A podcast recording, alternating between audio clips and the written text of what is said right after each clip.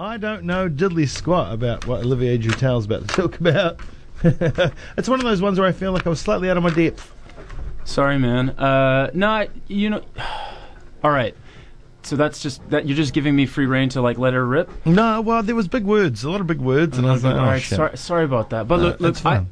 I, all right. So um, I've been writing about kind of like Donald Trump and the internet, and Mm. but the the thing that's really interesting for me in terms of thinking of the American, you know, liberal political establishment is is how the promise of our new communicative age has been, you know, thoroughly shattered, right? Yeah. Like, I mean, just think about it, right? So I, I mean, I grew up in the '90s, obviously. Like the promise of of the internet, and you know, first it was like things like virtual reality and all these things um, was really emancipatory, right? And uh, this has kind of been a line of thinking about uh, the promise of the network for the last 20, 30 years. But in fact, what does the network enable, right? The network enables surveillance, prejudice, uh, you know, what quote unquote fake news, but conspiracy and kind of plumbing the depths of, of people's manias and pathologies. And, and, and Trump is through and through a product of, of this communicative age. And that's a very traumatic realization for, for a lot of people, for a lot of people that have invested in, you know, uh, online as this, as this great thing, right? Think something that, you know, uh, people thought that the in, the political inheritance of online and communication was, was stuff like Tahrir Square or Occupy Wall Street, but I mean, it's, it's Trump. It's Trump and the all right.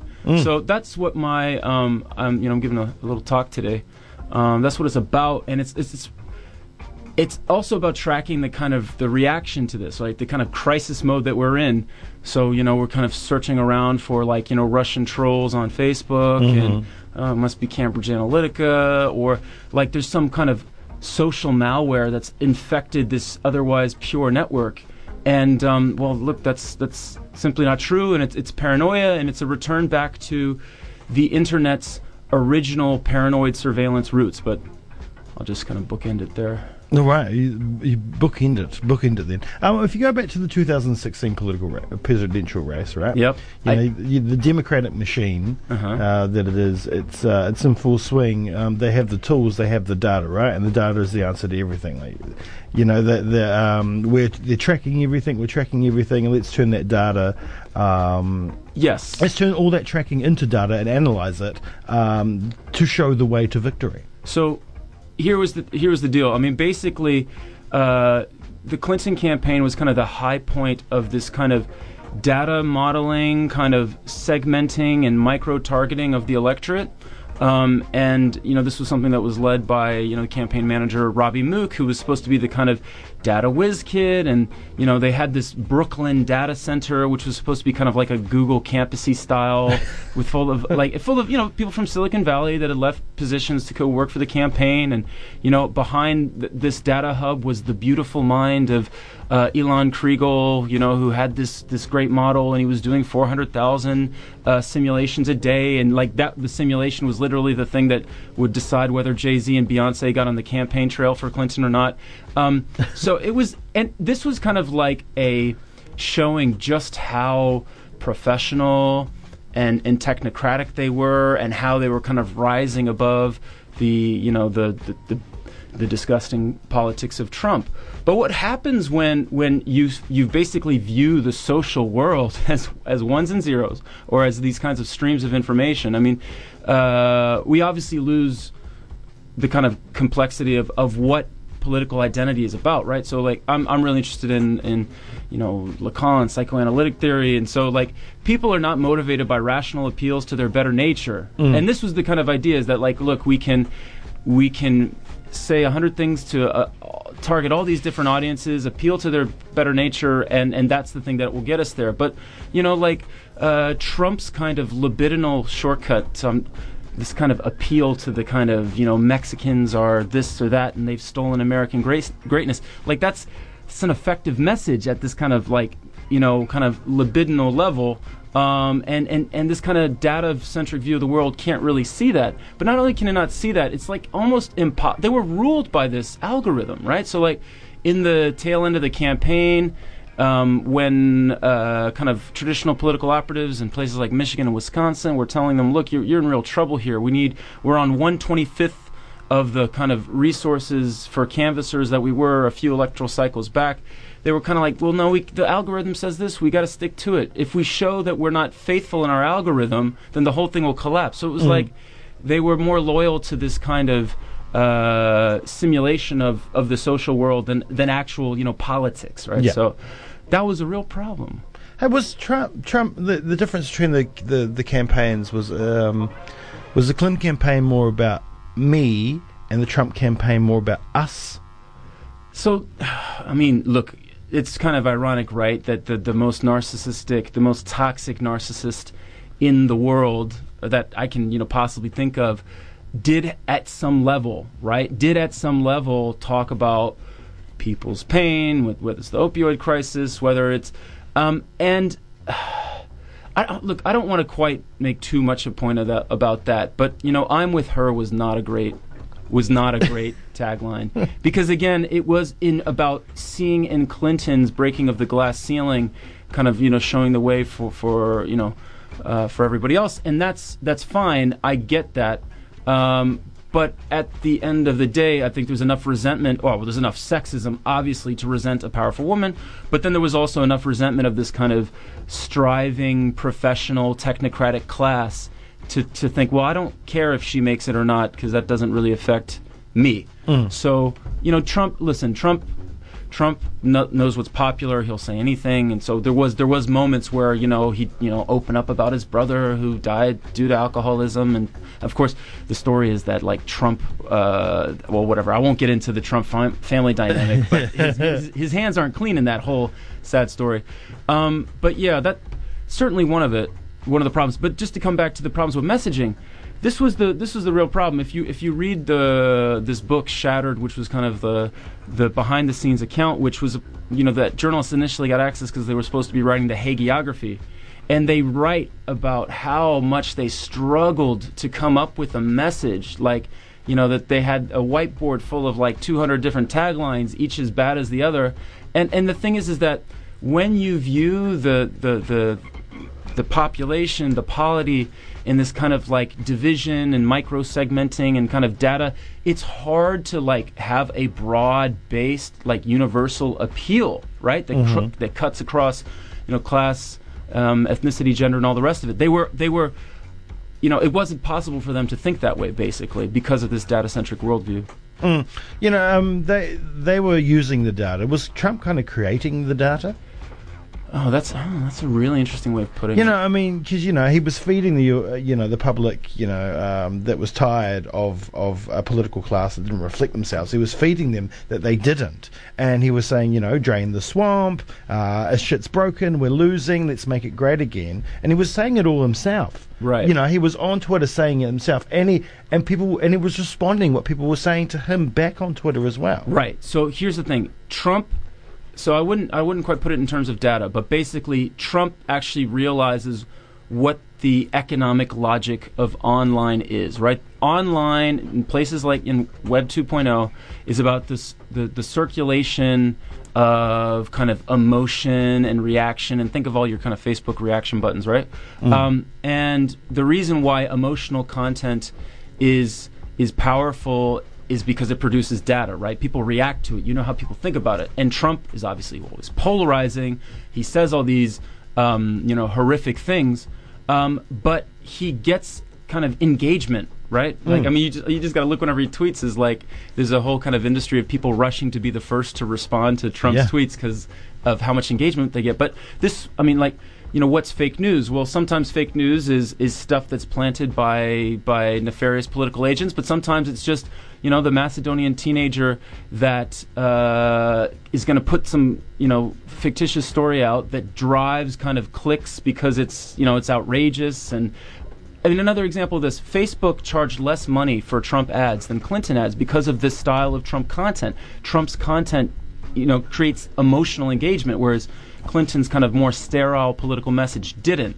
So in that sense, he, he realized what the economies of online are about. And we've always been told that it's about empowerment and collaboration and bringing people together, but actually, it's about more or less driving us mad. Yeah. Is Trump's game, is that the game of the future? Are we going to see, um, you know, the old political elite trying to Oh jump on God. social media? Like, 20, let's think of 2020 and think about everyone that's going to run. You mean Jake Paul's going to run? Yeah, well.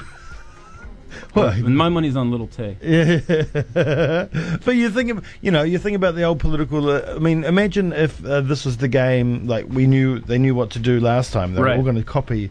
They were all going Oh, to copy man. what Trump did. Imagine Rubio and imagine Oh, all those people trying to do that kind of game that Trump did. That's uh, so. This is, yeah. I think this is really the interesting question because, as I said, I, I think that Clinton was, and, and you know, Barack Obama was, was uh, very much this kind of uh, data, kind of machinery organization, but you know, he slightly more inspiring message and messenger.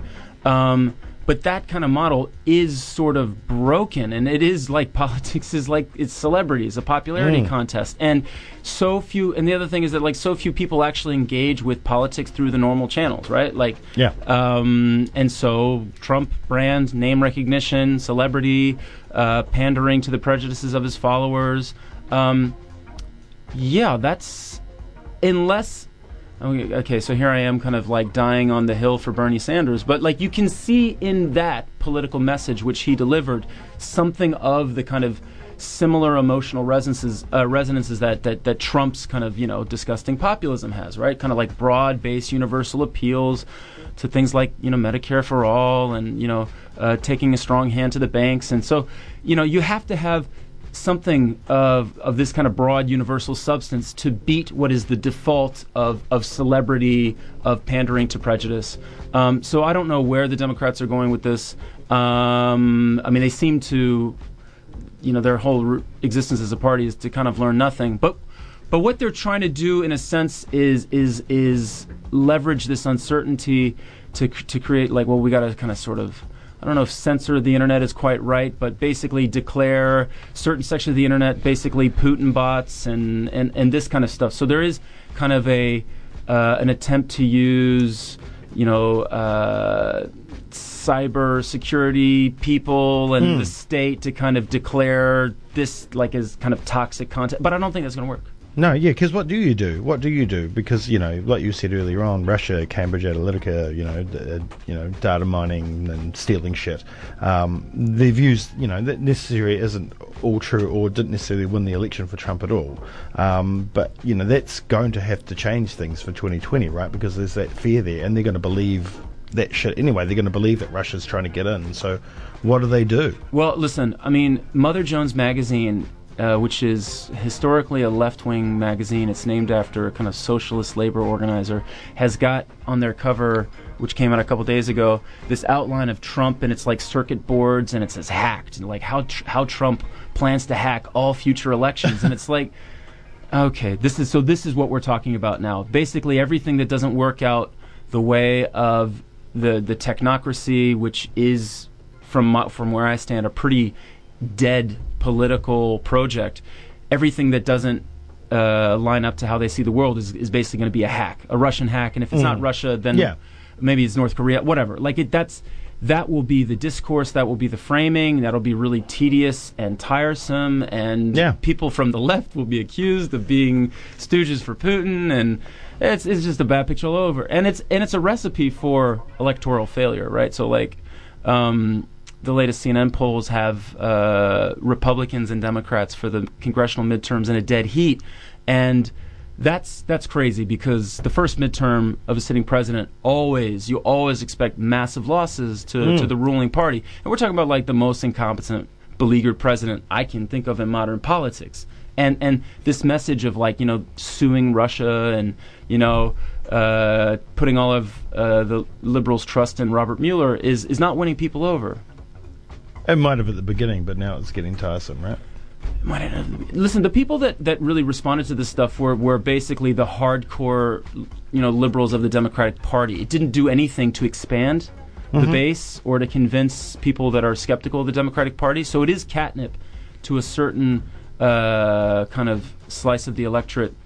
Um, but it's it's not a, a, again what beats the, kind of the celebrity contest. It's kind of like broad-based material, universal appeals to things that actually help people. But there's there's reluctance to want to do things like that. 2020 is just going to be a political fuck, right? It's going to be uh, like social media is is going to be horrendous. Yeah, yeah, yeah, yeah. It's it's interesting, and I think the only thing uh, you can say is that like, um, It's going to be funny. well, it's. I mean, Trump was funny until it wasn't. You know, Yeah, that's yeah. the pro- that's the problem with this stuff. All right, 2020. No, I, I, I never do predictions, Jamie. Yeah, I'm not I never do. what- But it, I'm but I, say the way it's going. Let me let me tell you something. Um, if for shaping up for the primaries, um, the Democrats have more national security candidates in the pool of, of primary candidates than any other professional distinction, right? So that's ex-CIA, Yeah, military yeah, yeah, intelligence, Yeah, and yeah, it's, crazy. and they ha- more than local office holders and lawyers. yeah, So, like, it's like, help us, the CIA. You're our only hope. Like, Yeah. that's that's that's the logic. everybody's a war hero, right? And Yeah, they've all yeah. they've all gone and fought the bad guys. And these so- people were always so like so there was always this kind of strain in the uh, Democratic Party, the kind of people that love John McCain, the kind of people that love that guy Jim Webb, you know, who was you know, and and these are people like from Northern Virginia, which is actually the most affluent. Um, I'm from Virginia, so I know this. It's the most affluent part of the country because it's full of like national security contractors. Yeah, yeah, yeah, yeah. And these people are largely Democrat. Mm. And so that's kind of the new heart and soul of the Democratic Party. I mean, like, yeah, grotesque. that's, that's grotesque, horrendous. right? So they went from kind of sort of making a f- uh, olive branch to Black Lives Matter to now Black Lives Matter are outside Soviet agitators. I mean, it's really, it's bad news. All right, we're gonna have to leave there. We're running out of time. Okay, Hey, Jamie. Hey, thank you for coming up. So uh, you're talking today. And I am talking today. It's It's, for faculty, uh, alumni, and Students. students. but whatever. Google it if, if you're keen. You know. It's Yeah, all yeah. Uh, data fetishism, uh, surveillance, and the failure of networks, social media after Trump. Olivia Jutel, thank you so much. Thanks, Jamie. Here's.